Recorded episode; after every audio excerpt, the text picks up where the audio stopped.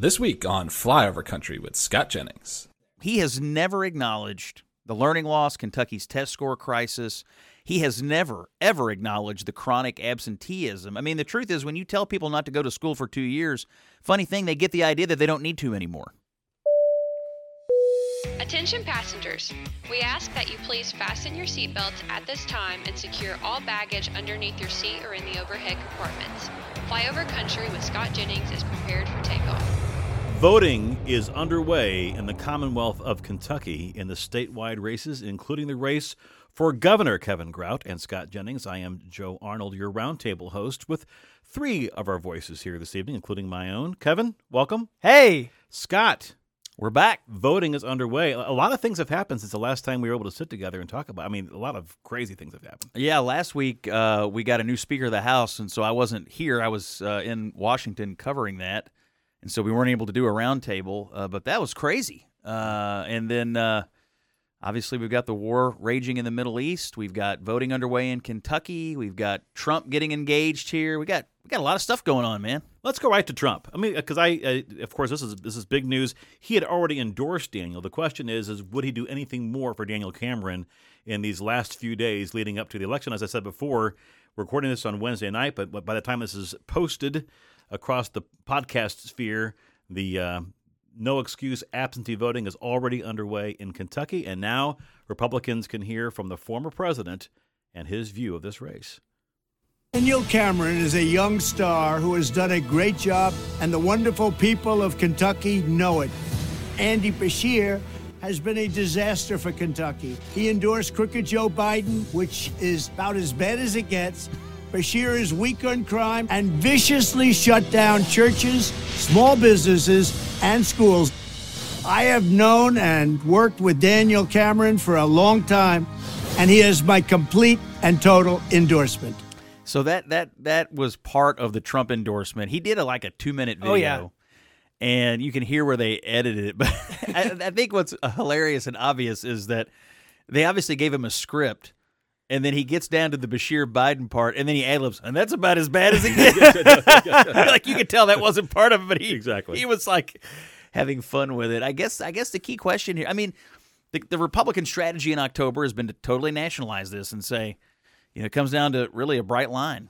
It's Trump and Cameron or Biden and Beshear. And Kevin, that's kind of the argument Daniel Cameron is making on the air right now. You want to hear his closing ad? Yep. Takes a soft approach on crime. He let criminals out early, and you see what's happened. Andy caves into the far left, and that's hurt our kids and our schools. And when Joe Biden is wrong on our economy, Andy's afraid to fight back. I'm Daniel Cameron. As governor, I will shoot straight with you, and I will always fight hard for Kentucky. So the so the message from Cameron is Beshear won't push back on Biden, and his previous ad was kind of about this as well. And then you have Trump swooping in here at the end to say, uh, you know, drawing the line, shirts and skins. And so we'll see we'll see if it works. What do you guys think? Yeah, in the last couple weeks, we've also seen Andy Beshear try to say, well, some people who voted for Trump like me too. In some of the debates, and I know we'll talk about the debates later, he was saying, I was following Trump's lead on a lot of the, the COVID policies. I, I can't believe anybody would criticize Donald Trump. He's trying to muddy that water, but I think Daniel Cameron made it very clear. There's Team Trump and Team Biden, and I- you know who's on whose side. I don't think anybody believes that. I mean that uh, I, like on believes, the- believes what? that, that Andy Beshear was looking to Donald Trump for guidance on decision making. I mean, to re- to, to like reverse engineer that or rationalize it now. I don't. I Well- don't think people generally believe that. Well, the question is, is not people who generally believe that, are generally people who do, can he reach enough of those people to make a difference in a very tight race? I think for them, it's just a debating point to have to avoid actual uh, responsibility for the decision. I mean, the fact is they did commute 2,000 sentences. A bunch of people reoffended. To just pawn it off on Trump now, Donald Trump doesn't commute sentences in Kentucky. Yep.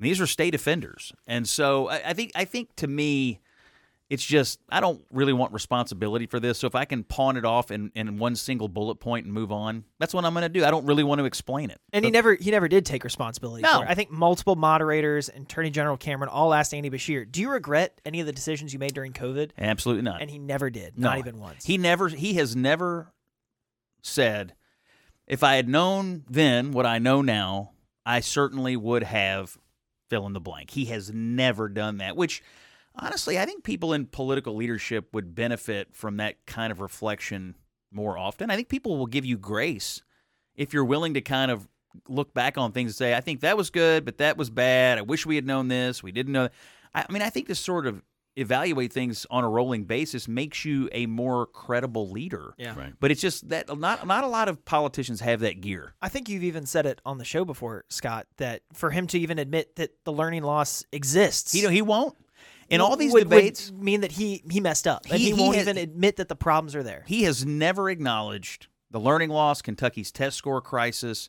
He has never, ever acknowledged the chronic absenteeism. I mean, the truth is, when you tell people not to go to school for two years, funny thing, they get the idea that they don't need to anymore, and that and that's what's happened.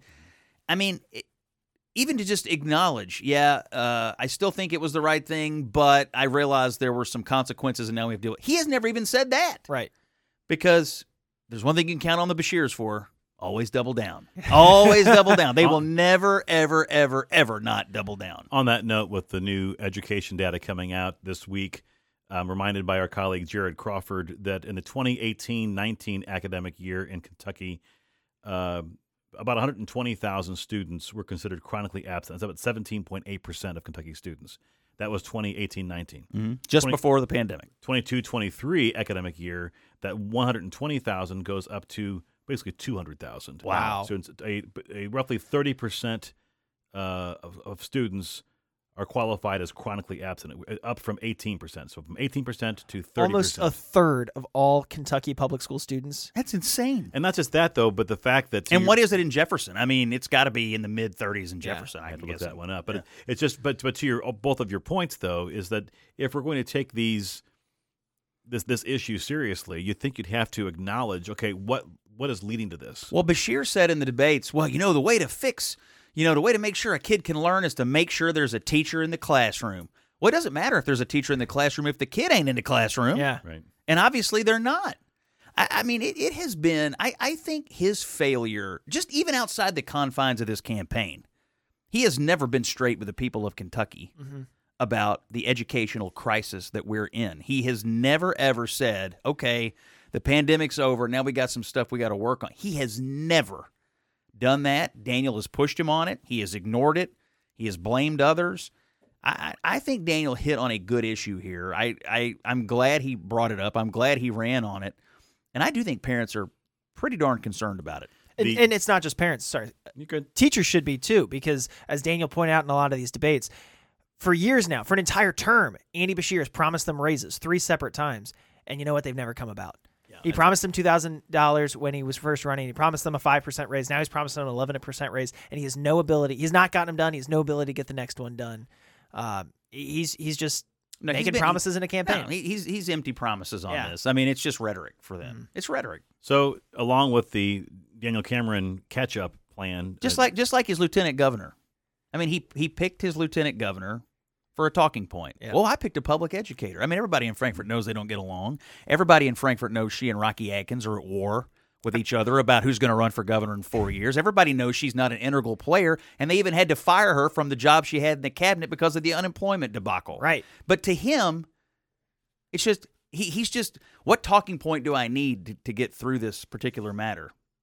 I do find it interesting that the interim education commissioner, who taking the place of Jason Glass, Robin Fields Kinney, told reporters on Tuesday, it's likely a multi-year recovery period, likely needed before school performance really gets back to pre-pandemic levels. So you hear you have someone Yeah. who's really part of the administration, Yeah. uh, it- it- saying It's going to take years. acknowledging basically this caused damage. Now, what's, what's interesting about it though is that nowhere in the comments that is did the school shutdowns cause this. Instead, it was the pandemic caused this. Yeah. So there's this uh, uh, this ability to kind of when, put when- a buffer in there. When there. liberals do stuff, they always take an inanimate inanimate Yeah. object Yeah, and say, "Why did X do this?"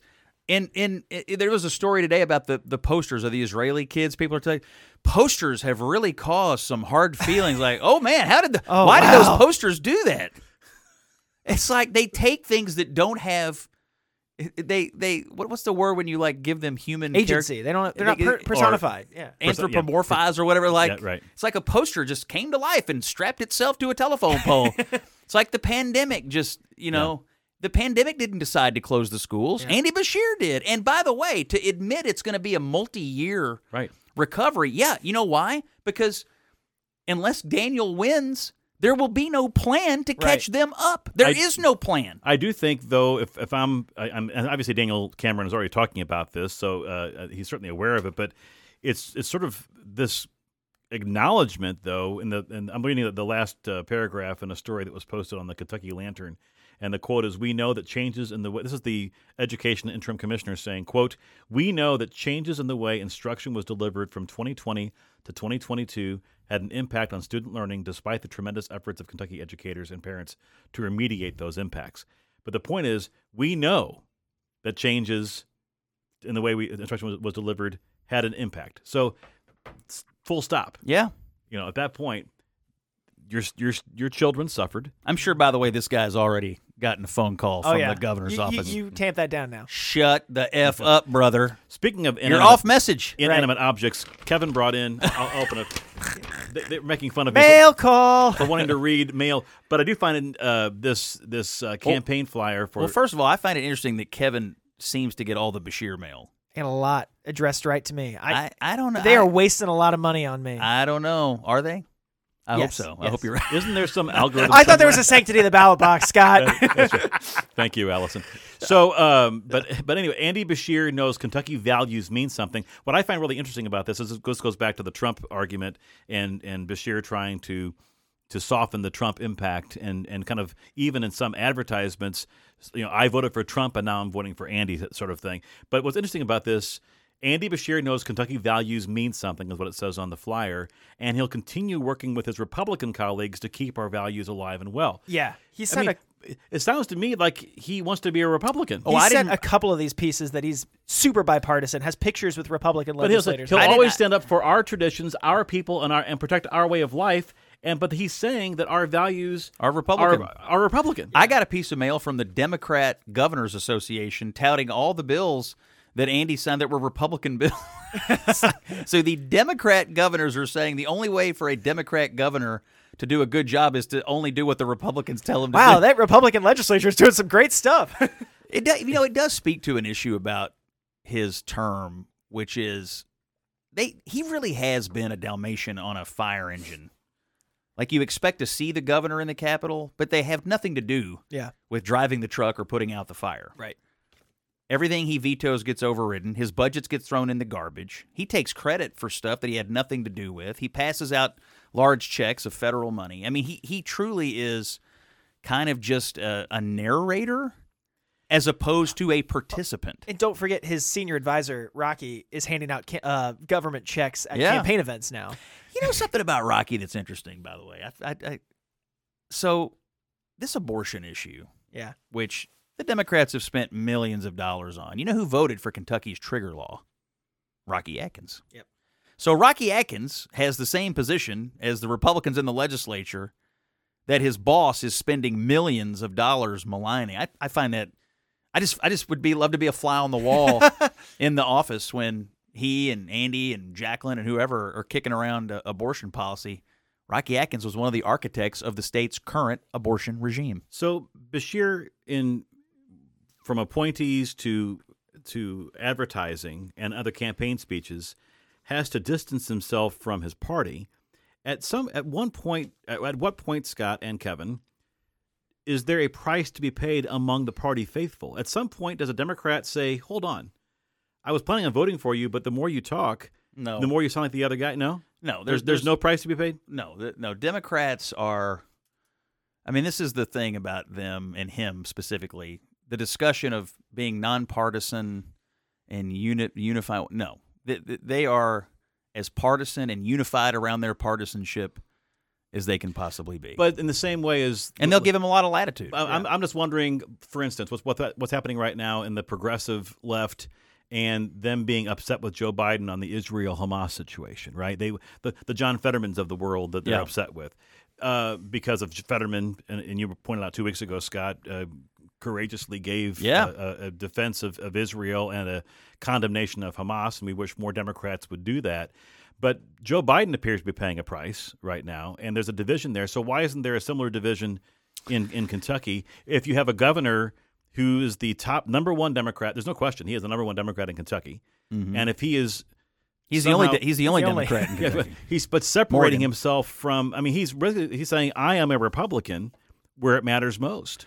Well, that, I mean, it, it, some of it is just is just sleight of hand, right? I mean, he wants low information voters to believe that maybe he is a Republican. Yeah. I mean, the, the reality is a lot of people don't get a lot of news about Frankfort. They they may well not know who he is, what his politics are, or that he vetoes, you know, virtually everything the Republican legislature does. Then they override it. I mean, it is. I, I would say an extremely low percentage of people know that.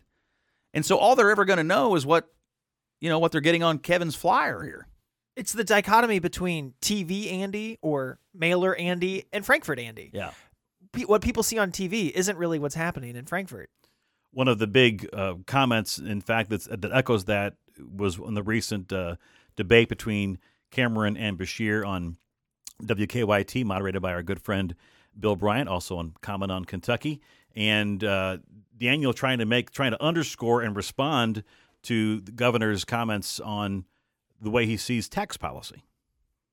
At home, just heard the governor say he gauges how well the economy is doing is by how much money the government is taking in. He said the revenue that government's taking in. You at home gauge how the economy is doing by how much money you have in your wallet and in your savings account. And that's why I want to give more of it back to you. Look, at the end of the day, there's a philosophical difference here. I believe that you should have more of your hard earned money in your pocket. Andy Beshear believes, and you just heard him say, he wants more revenue to the government.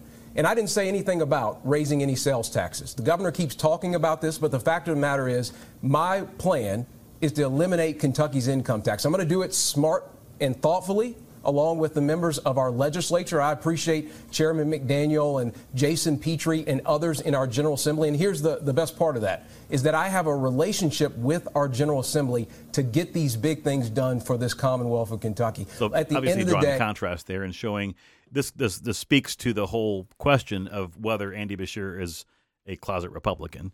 Daniel Cameron saying no, this is this is the distinction here. Well, and if you just reviewed his record, of course he's not. I mean, no Republican would have vetoed the ban on boys playing girls sports. No Republican would have vetoed the, uh, you know, the ban on uh, sex change surgeries for minors. I mean, he has done the bidding of the far left, but he what he has banked on is is nobody really covering it. Maybe there's a momentary news, but it's it's the, the there's so little co- he can he can count on so little oversight of his administration or so little ongoing coverage of it that he's able to get away with it when the campaign's not going on and then completely memory hole it when it is. I haven't And then he seen the- just talks about the Ford plant that isn't actually coming Oh, we got we got to talk about that. Hit that look, the entire underpinning of his argument for reelection is he brought these battery plants. Now they're not now one's on hold. Yeah. I'm and and at the same time that's on hold. If you're even, you know, uh, sort of following this, there are flashing red lights going on all over the industry about the slowdown in EVs. Mm-hmm. The automakers got out over their skis. They're losing their shirts on everyone sold. They're not. People aren't as interested in this as they were. They thought they're were going to be. paying a lot more to all these union workers after all these new contracts. I tell you, I, I there there is a dis, there is a high percentage chance he has pinned our economic future to something that will not exist in the way he claims that it will. Maybe there will be some market for this, but he has basically said he has said Kentucky is going to be the electric vehicle capital of the world. Well, that I mean that that future don't look too bright right now. I mean, being the capital of something that's failing, it's, it's not that great. Well, and to your point, this is not just a Kentucky story. This is a worldwide story Yeah. and certainly a national story. And what we're talking about here are not political headlines. This is this is the real. This is the stuff you see on Wall Yeah. Street Journal and CNBC, and this is uh, real world auto manufacturers, as you said, Scott, losing their shirts over each vehicle sold. Up until this point, of course, all the you know the, the tax uh, incentives to to buy these things have made all the difference. Yeah. But even after that, after and of course some of that is adjusted now and, and to Kevin's point now that the it will cost that much more in labor to build everything I, I, I don't I don't see that changing overnight um, No. it'll be interesting Well, when they were first put these things out and they're like, oh, we're going to have a tax credit for the EVs. I mean, immediately all the automakers just raised the price of these things about as much as the as the tax credit was. Like it I mean, if, if if if the whole thing is reliant on government pumping billions and billions and billions into this into every individual transaction, it is not sustainable. I'm just, I keep wondering about myself and what we're going to do with our next car or not. Because if it ends up being free, if they're going to pay me to, to take it, then I guess I would. You know what I'm saying? I don't think they're going to pay for it all. Okay, then I won't do it. What, were you also like taking home the free cases of Bud Light when they were handing those out because they couldn't sell them So- anymore? somebody was telling me I was talking to a guy today, and his wife was considering getting a, a Tesla because she thought she was gonna, and then and then I guess maybe they changed it in the in the uh, Inflation Reduction Act, like they they changed the income brackets for it. So if you if you make too much, you don't get the Oh. or it's reduced, like you don't maybe don't get quite the Oh, it's, benefit. it's, it's means tested. I think I'm right about it. I have to Google this, but it, but essentially that that made up her mind not to do it. And I also thought that there was some question about whether a union shop made a vehicle and whether or not it was eligible. I think I don't know if they. I don't think they're, they're trying to support buying Teslas in the Biden administration. I think it's only the ones that are made by the uh, by the by the big three or by union led shops there. Uh, yeah, the EV tax credit income limit for married couples filing jointly is three hundred thousand dollars. Yeah. Uh, so so over a certain amount that you're not Over a certain for it. amount, yeah. Interesting. Mm-hmm. But the uh, Do you know? Do you guys know anybody that drives one on a regular basis? yes. Yeah. Do they like it? Yeah. Yeah, I mean it's it's uh, it, uh, of course range anxiety is a real thing, and until the, the we we keep uh, in a lot of different ways, in, in energy world in particular, keep kind of building the airplane while it's already in the in, in the air. Trying let's we'll figure out this this this landing gear somewhere before before we land, and the same thing with EVs. You're kind of saying, yeah, it's all going to work out. We're going to have enough energy. We're going to have enough uh, raw materials and rare earth, uh, you know, uh, components to be able to build it. Right now, they don't exist. Well, and all, and on the energy front, I was reading the other day that in Kansas, you know, they had to they were going to shut down a coal-fired power plant, but they had to emergency keep it open Right. in order to provide power to the electric vehicle plant. right. I mean, At some point, It's that- green. House of Cards fa- falls down on you. I was going to say a couple things more about the Cameron campaign. The bus tour underway this week, and from what I understand, the Riley Gaines Yeah. addition to that, to your point before, Scott, about some of the uh, the uh, what do you call it, the transgender politics, I guess. But, Yeah. But but this really is. Uh, apparently hitting a nerve. I always ask the question, as Kevin knows, like, will what will we remember about this later on when the election happens? Do people still care about this? Yeah. Do people still care about COVID? Do they still care about uh, the transgender movement or ideology and the, what's been foisted upon our school children? And apparently in Kentucky, from what I understand, people do remember uh, that issue and they do still care about it right now. my understanding is Riley Gaines was a huge hit on the campaign trail, and she also appeared with Sarah Huckabee Sanders. Yeah.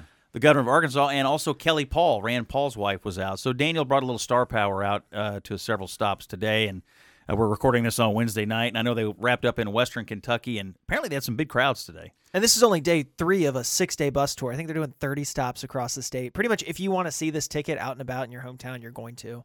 Uh, it's pretty incredible, and the crowds have been huge. I heard Daniel went to the Murray State basketball game to finish off the day tonight. May have gotten introduced in front of the arena, so Oh, is that That's right? pretty he's out making the rounds. Oh, yeah. I have to ask you about one more thing that I heard, um, but I didn't look much more into it after that. But there is a radio advertisement being produced right now, Ugh. uh, anti Daniel Cameron. That, and I don't even know if this, is is it true that they they basically call him like an Uncle Tom. They called him Uncle Daniel. Do you have it, Kevin? We'll have to look this up. I, I didn't. I, I it, it's hard to believe that in this day and age that would be tolerated by anyone in terms of that kind of, of a racist approach. But so, I guess it is true. It's it's out there, and we've we've heard it. Why is that tolerated? And who would tolerate that? Well, it's tolerated because the attack is being leveled against a conservative Republican. These kinds of attacks wouldn't be tolerated against a liberal Democrat if the shoe was on the other foot. But because Daniel is black and a Republican, essentially there are no rules. We've learned this with him and other conservative black Republicans over the years. Back in 2019, when he ran for attorney general, uh, you know, that a hole Joel Pett, who was the cartoonist for the Herald Leader, you know, drew a editorial cartoon depicting Daniel, an African American, carrying around KKK robes. I mean, This is It- this goes back to the Joe Biden. If you vote for Republican, you ain't black. Yeah, and so and so that, that there's just a sort of a I guess in our public discourse, at least on the left or along among the people who can who essentially dictate the narratives of our politics, it's okay to treat a black Republican any way you want as punishment for having become conservative and not falling in line with the rest of the Democrats. Why is this tolerated even from the people who obviously this had to run someplace? I think it ran over the air on a radio station or, or, or radio stations. Yeah. I can't imagine being a radio station general manager or a salesperson, regardless of what money you're making during political season. There's plenty of money to be made in other ads, by the way. But to accept that and to and to propagate it on the air is just is is just I maybe I shouldn't I shouldn't be shocked, but I that some things still shock me. Yeah, I mean, I I think uh, you know, having been around Daniel since he burst onto the scene in 19 a little bit, I I'm not I guess I'm not surprised. And then having listened to Biden in 20 and having seen the way Tim Scott gets treated by the national media. Remember when he Yeah. He got the Washington Post, you know, we're fact checking Tim Scott whether or not he actually was descendant from slaves like brother, I think Tim Scott knows his story, you know. And uh, and so I, I do think black Republicans are held to a different standard, and and or maybe the, maybe the correct thing to say is they're held to no standard. There's no standards by which you have to follow when it comes to accepted discourse, and it's despicable and it's awful. And by the way, the group that put out the radio ad, which we're going to listen to in a second, also did a direct mail piece, which hit the news today where on one side of the mailer it's like half of Daniel's face, and then on the other side of the mailer is the character played by Samuel L. Jackson in the movie Django. He was a slave who lived in the house with Leonardo DiCaprio's character. I mean, it's awful. It's awful. I mean, it's just awful. And uh, and it is a reminder that uh, being courageous enough to be a black Republican these days carries a lot of peril. I mean, uh, what what they will do to you and say to you to beat you back down into your below the ditch line and to, and to make sure you never get an idea to participate in politics again is pretty bad, despicable. not being active in campaigns myself, and as a result, not being privy to internal polling uh, and and message testing, um, I have to believe that Democrats, the Beshear campaign, whomever is involved with these kind of uh, racist attacks, uh, are sensitive to and are afraid that the historic nature of Daniel Cameron's campaign Yeah. could, in fact, hurt Oh. Beshear's chances. In other words, if, if I have a chance and I- as an opportunity, if I am if I'm an African American family, and I see a dynamic, young, you know, leader Daniel Cameron on the ballot, and he's so cool and, and calm, and, and I I have to do something then, The- you know, the- to try to step in the middle of that. The history of what he represents has barely been touched in this campaign by the press. He would be the first Republican elected black governor in America. He'd be Kentucky's first black governor of either party. And I mean, there, there is history riding on him, and it has been completely ignored. Except for in these ads. except for in these ads. But but but to acknowledge it. Right. But I mean, if you put the shoes on the other feet, when a Democrat with certain characteristics rises up, take Kamala Harris for example. Virtually all coverage of her starts and ends with "she's the first The this, she's the first that." The, this is history. But with Daniel, all we get is this, Kevin. Let's hear it. Health. What's up, Kentucky? It's election time, and all skin folks ain't kin folk. Over the past few years, we've taken to the streets to demand racial justice, to demand health care, and the right to make decisions about our body. And now Uncle Daniel Cameron is threatening to take us backwards. The same man who refused to seek justice for Breonna Taylor now wants to run our whole right. state. We can't let so that happen. so that I mean that's running, and the same group put out this direct mailer. Mean, by the way, let, let's just go back in time. Daniel Cameron did not take any action that caused the death of Breonna Taylor. Mm-hmm. The governmental regime that was in place when she died, there was a white Democrat mayor of Louisville, there was a white judge involved, Democrat. White Uh, governor. There was a white governor involved. Daniel Cameron took no action to to cause the death, the tragic death of Breonna Taylor. I'll tell you who did take action was Andy Beshear when he sent the National Guard into West Louisville and killed David McAtee. But I haven't heard much about that. I haven't heard much about that from this group. No. They killed the barbecue man in West Louisville. That was Andy Beshear's decision.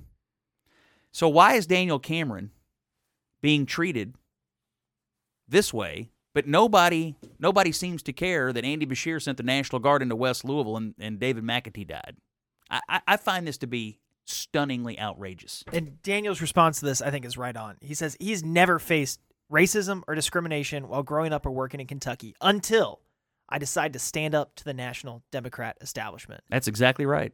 That's exactly right. I heard uh, Daniel's wife Makenze speaking earlier this week, and I have already admired Daniel Cameron as a leader here in Kentucky, but and she didn't mention the race issue at all. But what she did mention was that he is so even keeled and and and cool. I don't know if she used that word cool or not. That's, that's a word I've used in the past to describe Daniel. But the fact that he is unflappable, and there is a certain burden that Yeah. you would think he carries in this in this race, and especially facing those kind of attacks.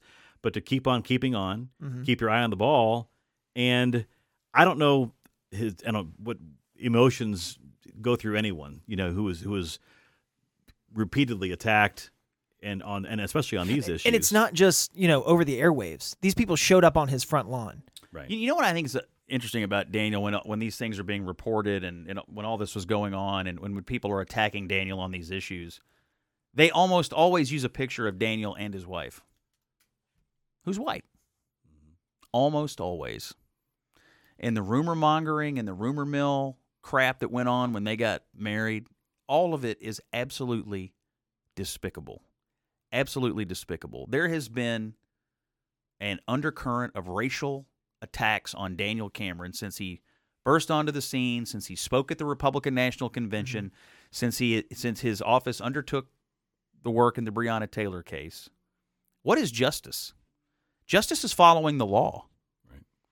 And he took it to a grand jury, and the grand jury made the decisions they made. But he had people from all over this country, celebrities and whatever, demanding that he just det- predetermine an outcome without a legal process. They just wanted him to wave a magic wand and say, in this case, I decree X will happen. That's not the way a justice system or the law works. well, that was so for following the yeah, law, right? he's getting pilloried. But I ask again, where is the criticism of Andy Beshear for sending the National Guard to West Louisville in his responsibility for the death of David McAtee? I, I mean, if you're going to hold Daniel responsible for Breonna Taylor, has there been a single exploration of that by any media in this campaign? I, I haven't seen it if there if there has been. I haven't seen it at all. Nope. But but I, I don't know, man. Let me ask you about uh, Scott. The way the, the next few days unfold, bus tours are underway. Is it basically right now get out, getting out the vote? And I guess to the extent to which, I, as I mentioned at the top of the program, that uh, the no excuse absentee voting is underway Thursday through Saturday. Saturday. Mhm. Thank you.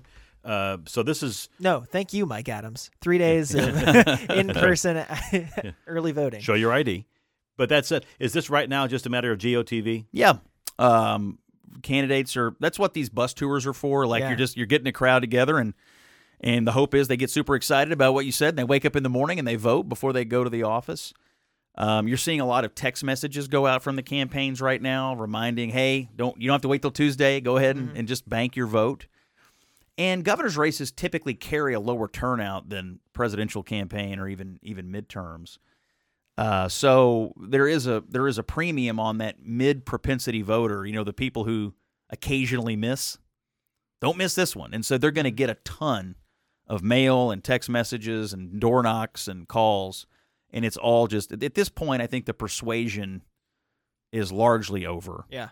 but it's reminding people to get out there. Now, that having been said, obviously the Trump message that they put on the air, there is some persuasion there, and and perhaps Donald Trump is is trying to persuade some Republicans who may be thinking, eh, Beshear's fine. No, he's not fine, and so.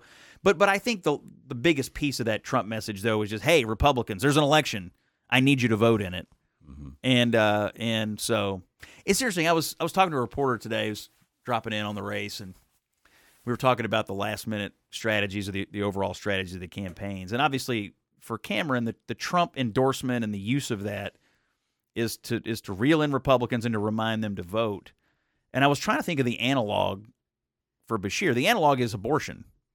Mm-hmm. Abortion is is is Beshear's Trump basically. It's like a it's like a, a mm. b- you know a a, a, a, a message to, to low propensity Democrats. Hey, this is something you care about. You need to now. The question is, are either of these things going to work?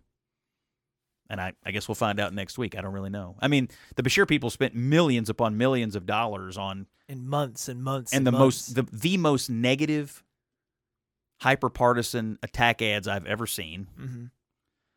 And uh, dis- again, despite his pronouncements of unity and positivity, this was one of the most negative campaigns ever run by Andy Beshear. And so that tells me that they always they never felt comfortable.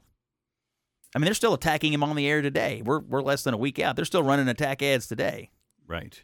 Yeah. Usually at, at, at this point in the campaign is when you kind of you Yeah. you you, you Even even Beshear's positive ad that he's closing with, the first part of it is, "Well, my opponent's a liar and a partisan hack." You know, that's that's that's how he opens the ad. That's an attack ad, yeah. and so uh, we'll see. I don't know. I I- look, I, I have a lot of confidence in Daniel. I think he's having great events. I think he's been drastically outspent. Obviously, Mhm. that makes a difference. But but also, uh, and I, I guess that's called political physics. And then the other side is the political weather. The weather is it's a Republican state. A lot of Republicans have registered since Beshear became governor. Uh, and uh, Joe Biden's in the charitably in the toilet, if not lower, in this state. And people may just be mad enough. So I think it's going to be an exciting election night. It's going to be a close race. so Trump released a video to uh, talk about his endorsement of Daniel Cameron. Did Biden reduce, produce any videos to endorse Beshear? I haven't seen Biden talking about it. Now he did produce two hundred fifty thousand dollars and shipped Right. it over to Andy Beshear's campaign, so he became Beshear's largest donor. It's it's it's uh, Beshear and Planned Parenthood are the two biggest donors to to to uh, to Andy Beshear, and then there's the mayor of London, Right. Weddle, who was also a big donor. And when I said double down earlier, Andy Beshear last week went to London and they were taking pictures and palling around That that was surprising. in the face of absolute conclusive proof of illegal activity, Andy Beshear's instinct And double a- down. A referral for a federal investigation. double. And by the way, by the way, so Weddle gets caught red-handed breaking state campaign finance law. Yeah. Then the Kentucky Lantern reports that very day, and in the days that follow, he started giving money to Pam Stevenson, the Democrat candidate for Attorney General, and then gave a big bu- bunch of money to the Democrat AG's Association. He's literally, his mind, it's obvious how it works.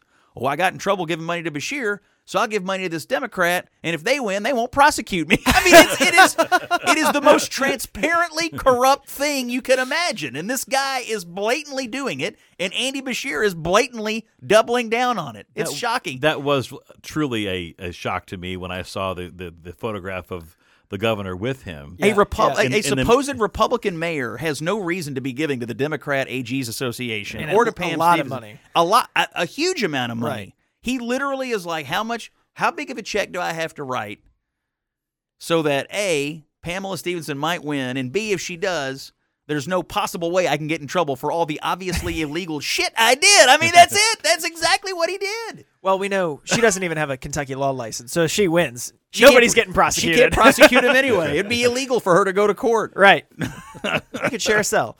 Perhaps there's a pardon in the offing. Oh my God! I tell you that friggin' guy, Uh, blatant, blatant. You mentioned Michael Adams on the ballot in the Secretary of State's race. Kevin, any other thoughts on the other down ballot uh, races before we move on to some other uh, uh, events here in Louisville this week? Oh, I think um, I, I think all the Republicans are in fine shape. Uh, truthfully, um, you know the, the races that have gotten some attention. There was a New York Times story, Kevin, on Yeah. the agriculture commissioner. Why are Republicans so good at winning ag commissioner races? I don't know. I don't know. I, I, I feel like the story of why do Democrats suck in rural America has been written a thousand times. I guess this reporter didn't read any of it. A those. thousand and one now.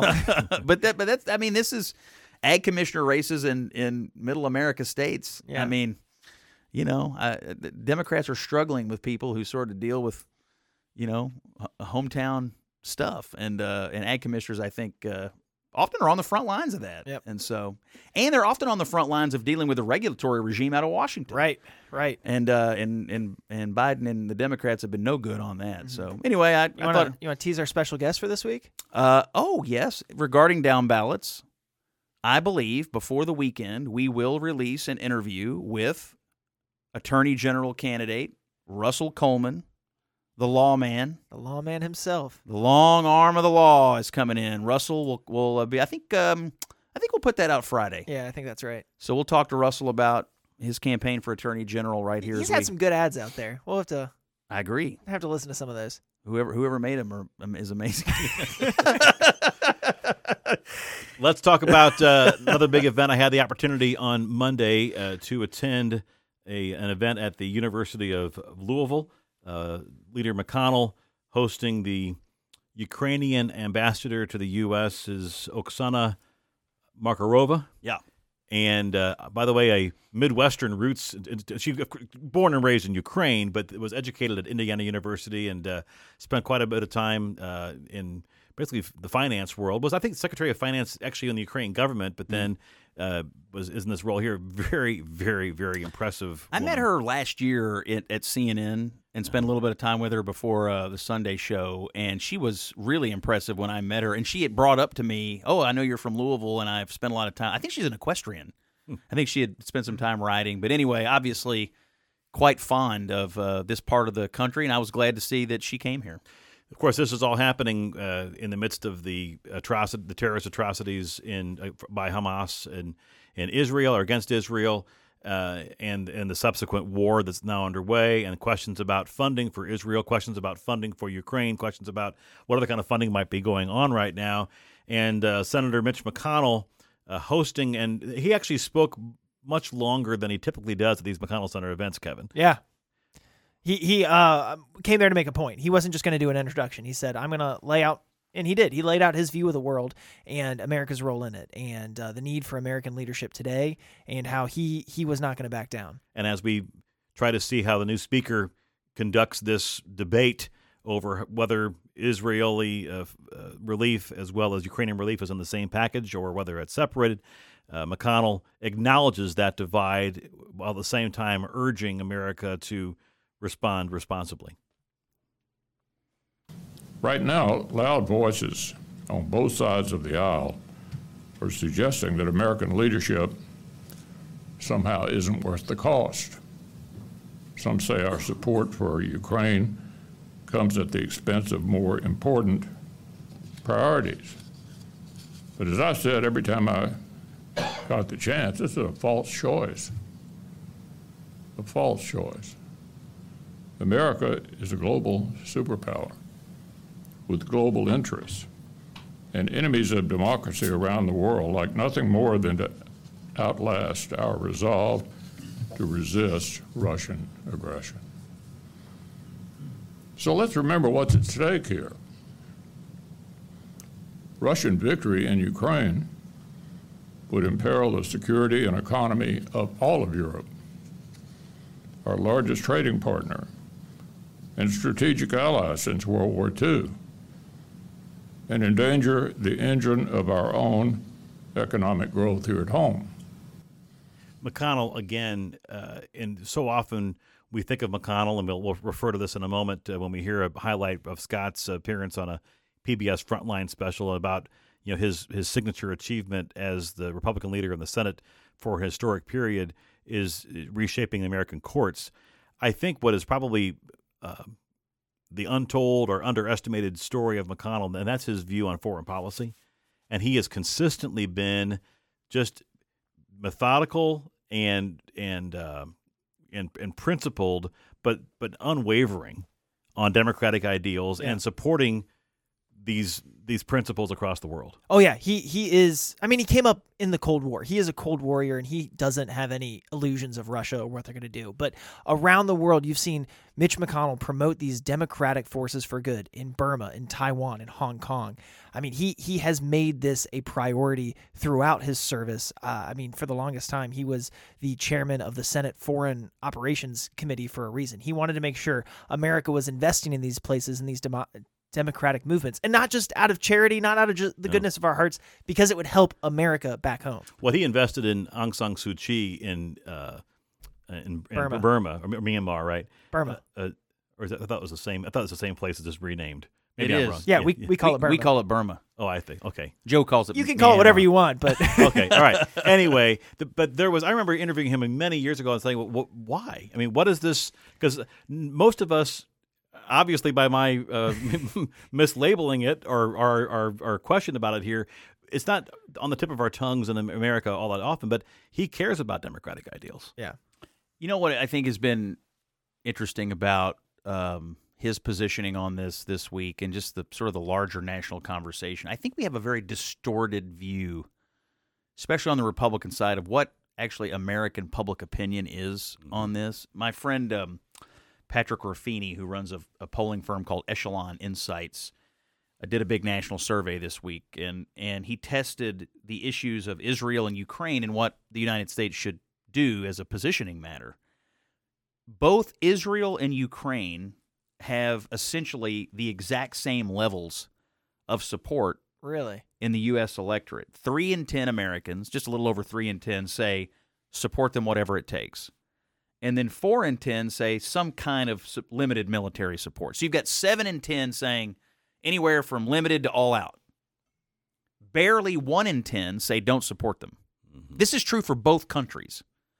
So the larger American electorate views both of these as worthy and worthwhile causes to fight for. But I think we're having a distorted moment here where people are getting the idea that there's mass there's mass like uh, uh, running away from this on the right. Um, in the crosstabs of this poll, uh, the Republican Party is really far removed from where like the Matt Gaetz, J.D. Vance position is. Uh, just 18% of Republicans say no support for Ukraine. That's 18. 26% say go all out. And everybody else is somewhere in the middle of doing something. So the posi- the the abandon Ukraine position is not popular broadly and it's not even nearly approaching a top or majority position within the Republican Party. But I, I don't know. I just feel like the conversation on this is super distorted. McConnell is in the mainstream of Yeah. American thought on this. Right, and I mean that's a comfortable place for him to be. He is leading a bipartisan charge on this, uh, and you know he is willing to link the two of them together. He identified an axis of evil of um, Russia and Iran and Hamas, and he says we need to fight these people. Speaking of which, the ambassador uh, in a response to a question at that same event, after McConnell had addressed that axis of evil and talking about these people who are truly evil and, and wish uh, harm to the world, uh, I thought had a tremendous response, doubling back on what McConnell said about what really is at stake here. emboldened dictators do not stop.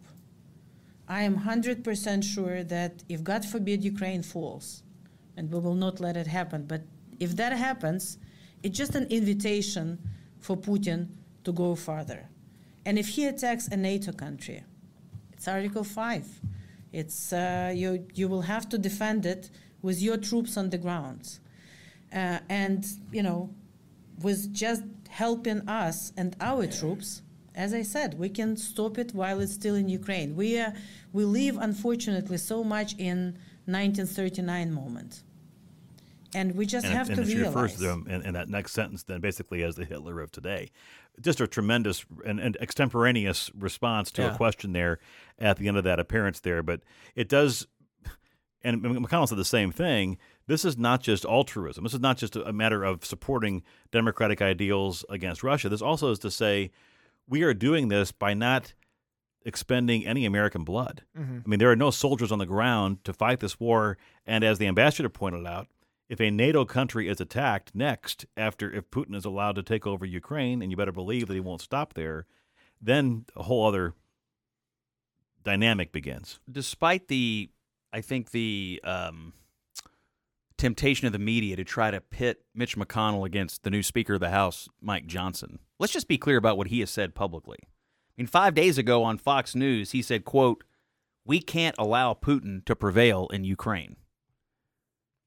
He said, U.S. boots on the ground may be required to prevail in Israel. He supported Israel attacking Iran. He called Russia, China, and Iran the new axis of evil. Yeah. So Johnson is actually basically on the same line in terms of the positioning of America as McConnell. I think the media wants to pit them against each other because they have different strategies on funding, but I think Johnson is doing what he thinks he needs to do to satisfy his conference from a messaging perspective to start. But I think it's pretty obvious where this is going to wind up. Yeah. The United States is going to spend on Ukraine. We're going to spend on Israel. We're going to spend on the border. And oh, by the way, half the money we're spending on Ukraine is actually just replenishing our own supplies. with new equipment for American troops. Exactly. And so I, I, just think beware because I think there's going to be a temptation to try to present Johnson as beholden to this hardline anti Ukraine group. It, he has said publicly he wants to support Ukraine and he believes it's wrong to let Putin prevail. Exactly what she said, exactly what McConnell said. He doesn't believe in letting dictators run amok either. And I think he's going to get there. And McConnell even went on the Senate floor today and said, in addition to that package, they're probably going to get some border security money in there too. Oh, oh yes. They're gonna they're gonna get Biden to come to the table and defend this country while they're defending these other countries too. Yeah, I, I and it look, this is a win for everybody. Yes, I yes. mean, it, it's a win for American leadership on the global stage, and it is a win for everybody who looks at the video of the southern border and says, because because a lot of the people who argue against Ukraine say, well, we can't do that and fix the southern border. Bull. Right. We're a big. We can do a lot of things, just like McConnell said, and we should do a lot of things, and we can and we will. Mm-hmm. And so to to to do a lot for the border while we're do- it it proves all these people wrong. All these people who make those well, if we do this, we can't do that. They're trying to shrink America. And I think where McConnell is trying to he's trying to remind us all we are the biggest baddest superpower on the block and we should act like it. Yes. Remember who we are. Don't don't feel sorry for yourselves and don't shrink this country. We're big and we're important and we matter. Let's act like it. And so I, I think I think his speech is as much a rallying cry for, you know, American exceptionalism as anything. And all these people, these naysayers, it's like they want to treat America like it's some withered, diminished, mm-hmm. You know, has been nation.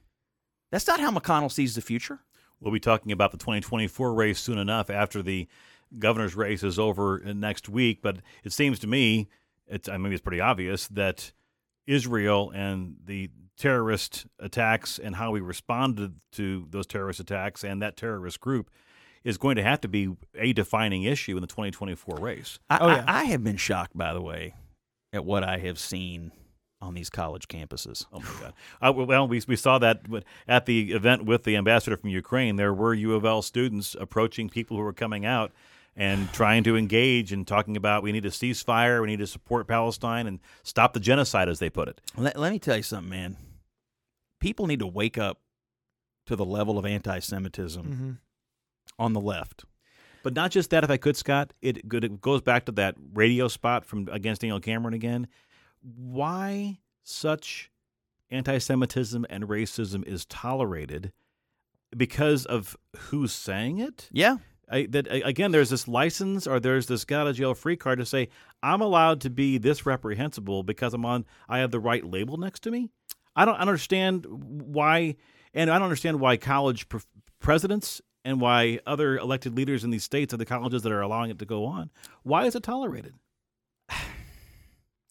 I think that there is a pervasive anti Semitism that runs through the radical progressive fringe of this country that that basically cultivates and foments on college campuses. It's it's this is not new. This didn't happen Right. 10 minutes ago. It's been boiling out there for a very long time and it's been coddled and you know I've seen like liberal pundits on TV, "Well, I had no idea there was so much this." Come on. We've all known. I mean, for God's sakes, Al Sharpton is a featured player on MSNBC. Mhm. I mean, the people who dabbled or worse in this have been protected, have been promoted. The message was clear. Oh, you can be, you can engage in anti Semitism. You don't get punished for that. So they don't. And on these college campuses, the hatred for Jewish students, they're chasing them around. I saw the head of the Harvard Law Review Yeah. assaulting a student on video today. hmm I missed this. Oh my gosh. Uh, they're locking them at the in dining halls. They're saying, "Don't go into this particular area. We can't guarantee your safety, Jewish kids." At the Cooper's Union in New York, they were locking them in the dining hall. I think told them to go to the attic. Can you believe it? This is America 2023, Mm-hmm. and I have just, I have been stunned at at people who just are like, "Let's look the other way on it." And Well- they're and and and and you got these people running around, ripping the posters off the off the walls and off the posts. These kids on these campuses. It's like, well, I can't murder this baby, so I'll do the next best thing. I'll try to erase them. I, I don't want anyone else to be aware that this hu- this human being ever lived. Mm-hmm. Hateful man. Where do you get like where does how do you get into a frame of mind that you say some poor family's child has been kidnapped or is killed. And they've put up a poster. And you and you're like i'm to go rip that down. I, i'm stunned. And joe biden's got a problem on his hands because this is the american left the young american progressive left. That's where they are. Well, what did Joe Biden do this week? He announced a national strategy to combat Islamophobia. That that's exactly right. So you've got rampant anti-Semitism, and their response to that was, "We can't be having all this Islamophobia, brother. That ain't the problem right. right now." And what is considered Islamophobia? That you're opposed to Hamas? I don't know. I mean, I mean, uh, but it's obviously just them trying to say to their base, "Oh, "We know what the real problem is. You all are the oppressed. It's not the Jews. It's you." I, I, I- I don't know how they're going to solve this. In the Gallup poll in October, Biden's numbers among Democrats fell by 11 points. He got down to 75% over the month among Dems. That's low. Mm-hmm. And the, ana- the polling analysis said it's young Democrats who are mad at him over Israel. So basically, he goes out and says Israel's our ally. They have a right to defend themselves. And a gigantic chunk of his young progressive base abandoned ship. I don't know how he's going to solve. So now they're trying to clean it up by saying, "Well, we, the real problem here is Islamophobia." We talked about this on the show, even after his Oval Office address, and he had to throw in, you know, after 9/11, we got real bad in this country on Islamophobia. It- They're they're they're just saying things trying to placate this or coddle this. You cannot both sides this. They put a baby in an oven. perhaps in these They beheaded people. There They needs- chopped their fingers off. They chopped their feet off. They chopped women's breasts off. They gouged out a man's eyes and left him alive to hear the screams of his family while they murdered them and then they sat at the man's table and had a meal. Monsters, animals. that's There's te- no coddling of this. That's the testimony of Secretary of State Antony Blinken. Yes. who told that exact story. This is not just rumor. It This- happened. This is intelligence from the American uh, establishment. It's explaining what happened here. It's outrageous. And So- then you, but but but then you got these college kids running around saying, "Well, it's justified." Right. They're occupiers. They're colonizers. And then you've got Hamas on TV. Well, by the way, all the remember Palestinians aren't Hamas. Well, they elected Hamas. Mm-hmm. right. Okay.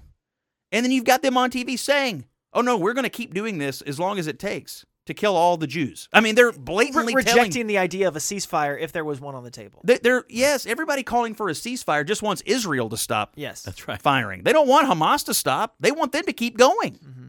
Maybe there should be a PBS Frontline special about Joe Biden's departing from his principles in, in this particular issue and what and what how he's vexed by this. I think Biden, I think because of the era of politics in which he grew up, I think his instincts are a bit, well, I have to defend Israel. Yeah. You could, but at the same time, he's got people in his administration like Karine Jean Pierre.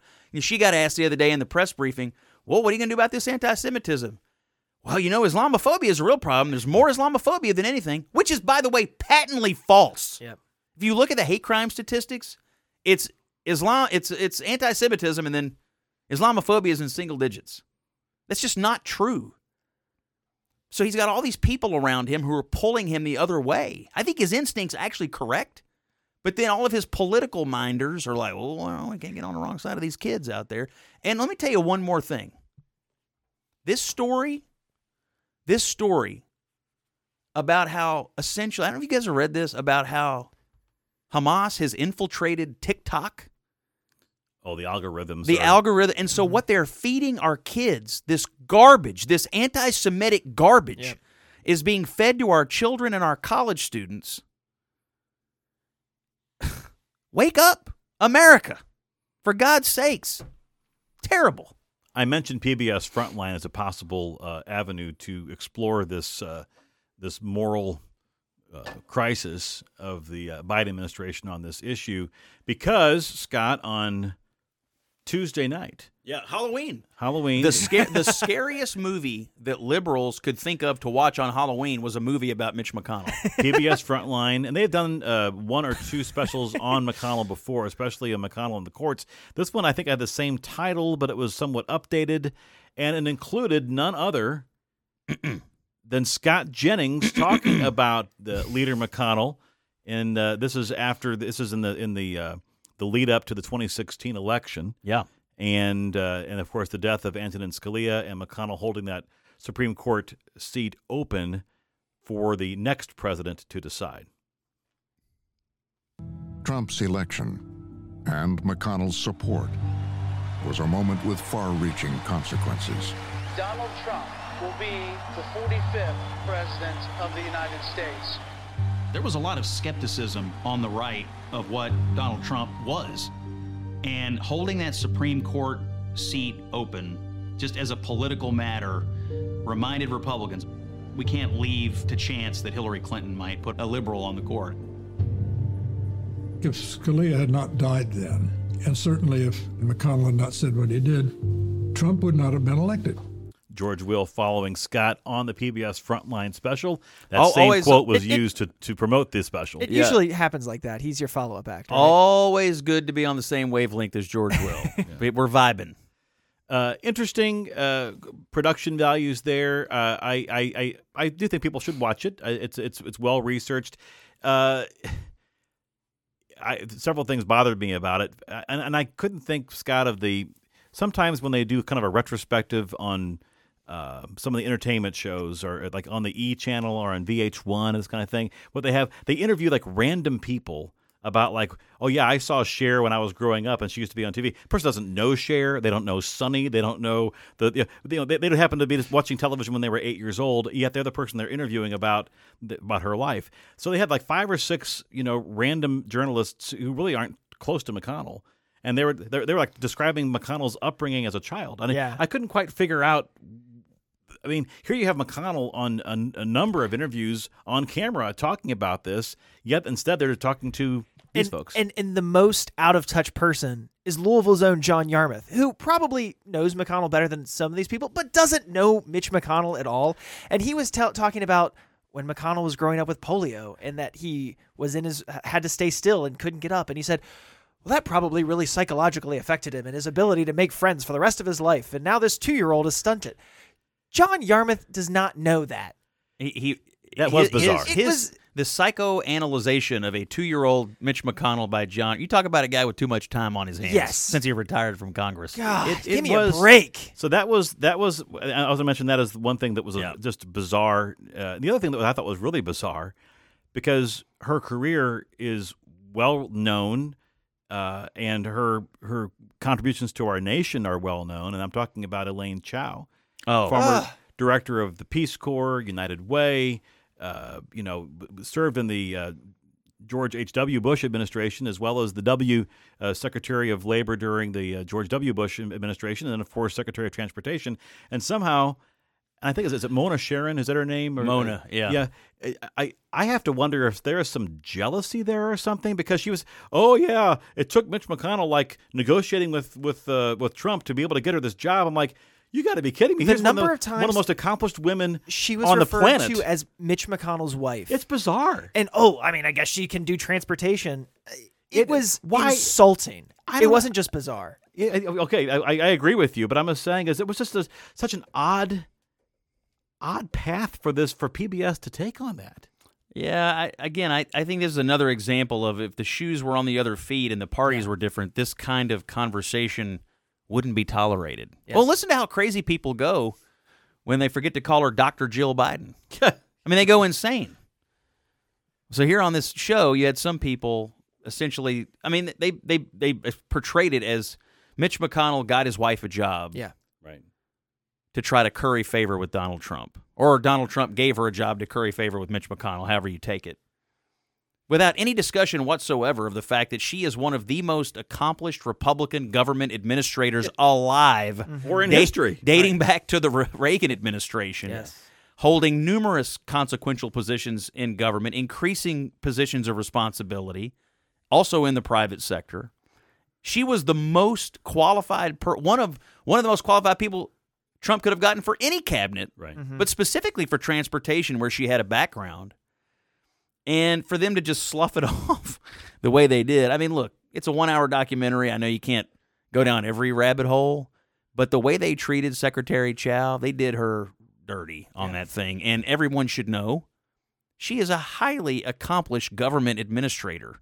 She always has done a good job. She mm-hmm. served George W. Bush, George H.W. Bush, Ronald Reagan. She served these these presidents more ably than virtually anyone else. And so her qualifications were not in question. She's the longest serving cabinet secretary since World War II. Yeah. I mean it, it uh, that that was bad. That Well, was bad. The last, uh, I guess, that's the only thing I can. But you say. know, it's narrative. It's like the the liberals they they like to construct these sort of narratives and tropes, and regardless of what facts or evidence or just you know even a you know a quick Google search would tell you, Yeah. Well, it must be this way. It rings true to me. Is it true? Well, it rings true. It, it would, the facts would get in the way of the good story. I mean, it, it, it, so in this case, they wanted to paint a narrative of Trump and McConnell somehow. So that just that was just too convenient. It's like a, a Hollywood writer would write it that way. It's just not the. It's just not what happened. I will say the only takeaway that I think that everyone could agree on, including the producers of PBS Frontline on this documentary, is that, and the thing that vexes everyone they talk to, including, for instance, like Keith Runyon of the Courier Journal, who was who interviewed McConnell for his first endorsement back when he ran for county judge in Jefferson County in the 1970s, was uh, is that McConnell is effective. I mean, McConnell's effectiveness is is that is the through line Yeah. of every documentary and every commentary. Now, for some people, that is absolute. That's the reason why we love him, and for other people, it's like that's the reason why I hate him. But but they all agree uh, that he's effective. Runyon said something in the show I had to laugh at. At one point, you know, he was bemoaning that McConnell had become a conservative or was a conservative. So, you know, the first time I met him, you know, he presented himself as being enlightened. And then he became a conservative. It's, it's like the liberal mindset is if you aren't one of us, you are a knuckle dragging moron. that's right. basically is what they think. And Keith made no apologies for it. Like unless you're a unless you're a uh, a, a, dyed in the wool liberal, then uh, then uh, you're a moron and you can't be enlightened. You can't, you know, your conservative views can't be considered intellectually honest. I guess. Despite the variety of sound bites that were somewhat at times entertaining and sometimes just uh, frustrating on the PBS Frontline, perhaps the best soundbite of the week belongs to uh, Bill Whitaker on 60 Minutes interviewing Vice President Kamala Harris and asking her about uh, her her potential candidacy if, in fact, Joe Biden does not run for reelection for one reason or another.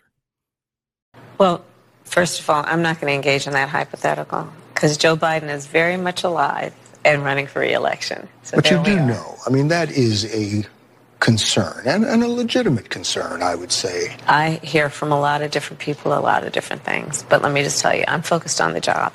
I truly am. Very much alive, Scott. Uh, Yeah. so I have to ask you. You've um, you've counseled innumerable politicians. Yeah. I have to wonder about the number of people who counseled her before this interview with Bill Whitaker, and she knows these questions are all coming. Yet she still chooses that way to answer that question. Yeah, she uh, she frequently steps in it. Just and, and, and I don't I don't think it's as is as simple as just blaming her not taking advice. I mean, obviously the most basic advice you would give anybody is, well, don't say anything stupid. Or don't say anything that so obviously is going to be regurgitated and puzzled over. She does it almost every time. I mean, some people have a unique talent for saying the exact wrong thing. She's one of them. This is one of the reasons her own presidential campaign never took off. I mean, this is one of the reasons why I think if Biden did step aside, she'd never get the nomination. She's just not a very good politician. I mean, there's ways to handle that question. Oh, you're an idiot. Joe Biden's our president. He's going to be our president. I'm proud to run with him. There's plenty of ways to handle that question. Oh, he's very much alive today. It- it's not like you know she got it out of nowhere. She's gotten this question before yes. and has just So whiffed there- it every so time. Is, but is there some then subconscious uh, desire on her ambitious part to say, I'm going to go ahead and kind of throw him under the bus a I little bit? I think she knows that she's got no political life without him. I mean, she didn't even make it to Iowa when she ran for president. her campaign was an abomination. It was terrible, terrible, and and she has been a net negative. Yes. By the way, this week, so there was like a whole PR offensive around her, and one of the things on the 60 Minutes piece was like, oh, a lot of people think um, Kamala Harris has just been working on, you know, this foreign affairs or whatever. But she's really lately been one of the focal points of the Biden administration's domestic uh, agenda, including the economy. I mean, so they're, so they're like they're like making the point like she's super influential. Like the period of time they're describing perfectly coincides with Biden's tanking in the polls. so it's like we put Kamala Harris in charge of all this stuff. I guess their thinking is, oh, we're going to make her look important, but they're they're now like, well, she's been working on the domestic side. I guess that explains why literally He's in the everybody's like, you suck. Bidenomics sucks. I mean, he's in the toilet. He's in the literal toilet. Has he, when's the last time he led a national survey? These swing state surveys, they're getting buried right now. Mm-hmm. I know we're focusing on the governor's race in Kentucky, but is this is this when do we start asking the real question here about whether he's going to be able to run? He is gonna. He is running. He's going to be the nominee. I guess I just can't still believe it myself, and I'm just looking for another. You keep asking every week. That's right. you, you keep asking it for the next next year, and we'll we'll keep answering. There was a. By the way, there was a. Uh, I don't read this. Quinnipiac poll tonight. Biden thirty nine. Among This is national survey. Biden 39, Trump 36, RFK Jr. 22. yes. Among independent among independent voters, I'll say RFK crests thirty. 36. Yeah. 31 Trump, 30 Biden. So I, I think if we can close on this, this election is obviously coming down to the double haters. Mm-hmm. Obviously. There's this independent group, hate Trump, hate Biden, would rather you two run against each other for president than Trump and Biden. Although I guess we would need at least one conservative in that race. So. Ah. Wow. I've got enough dirt on Joe. It'd be a I race. love the towel snapping.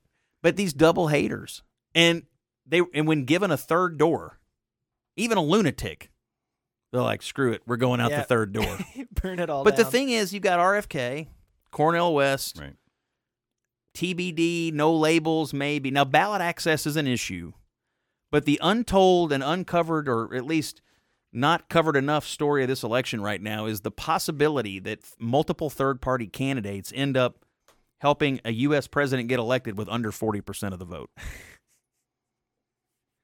Who was the last U.S. president to get elected with under 40? Anybody know? I got to think about it. What was uh well I guess what was Bill Clinton's share? Woodrow Wilson? What was Bill Clinton's share in the Ross Perot election when George H. W. What did he get? Uh, he got over 40, but barely. Yeah, so that's probably the closest we've had in recent history, because obviously Perot cost H. W. the What did. Abraham Lincoln get in 1860? It wasn't. It wasn't a high percentage. We're all now googling, which is a great podcast. so look it all up.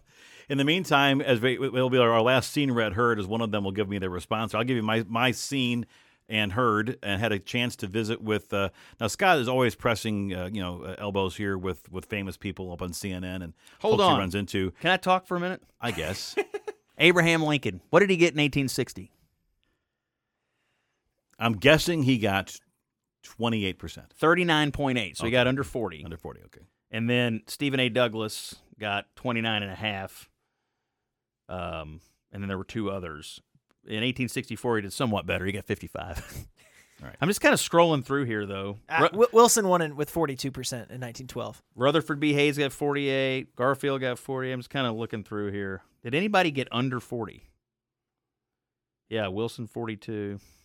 Pretty low. It'd be hard to to get enough electoral votes ultimately. Now I'm do now listen, that's today. A lot of people end up just defaulting to their normal party. So or not showing up. Yeah, and that could skew it. Uh, but but the hunger for another door that's not these two is real, and even a lunatic can get you to go out of that door. Obviously, because he is a Looney Tunes, by the way. Yeah. I mean, I'm sorry, he's a Looney Tunes.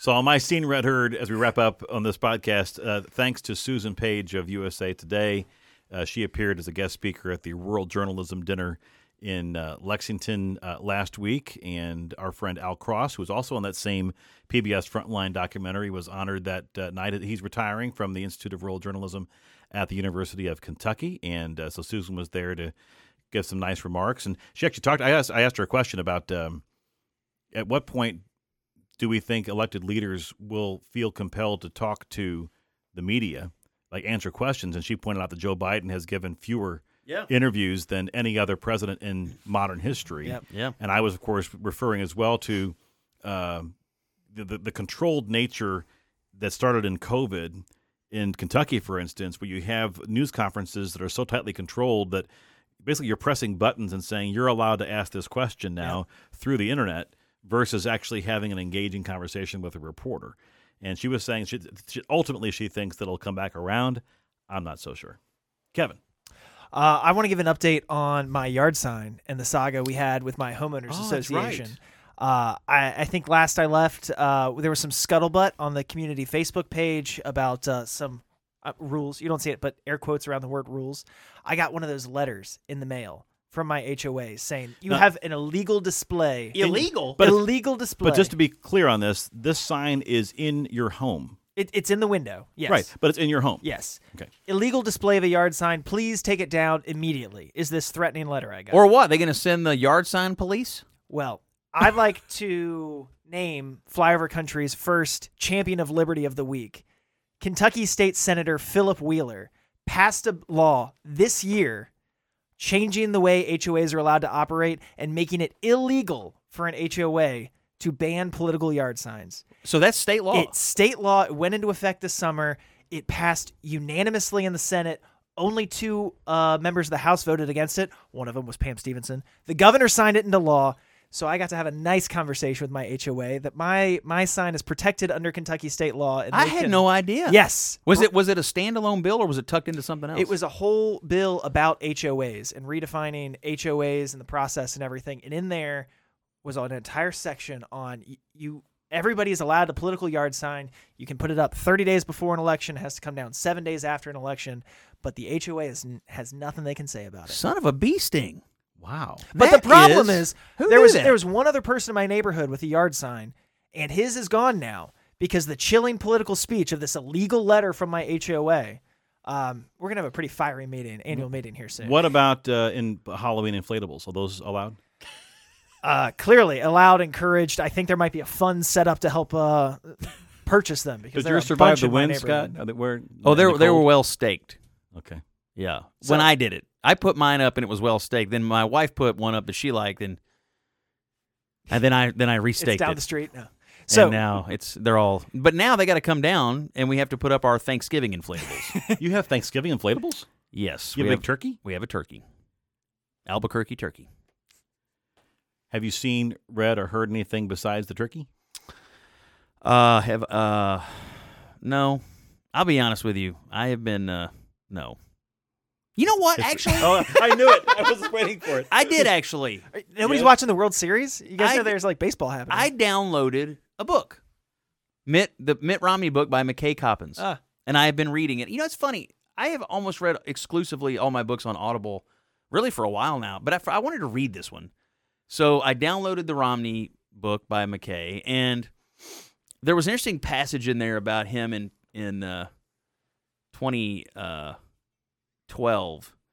Of course, the saga of him, you know, deciding to accept the endorsement from Trump. But there's a whole thing he'd written in his journal about how much he liked Trump and he understood the appeal of Trump and like he's funny and people like him and like Romney kind of had it pegged back in 2012. I don't think he imagined Trump becoming president, but he he sort of he intellectually understood the appeal of a guy like Trump and how much people liked being around him.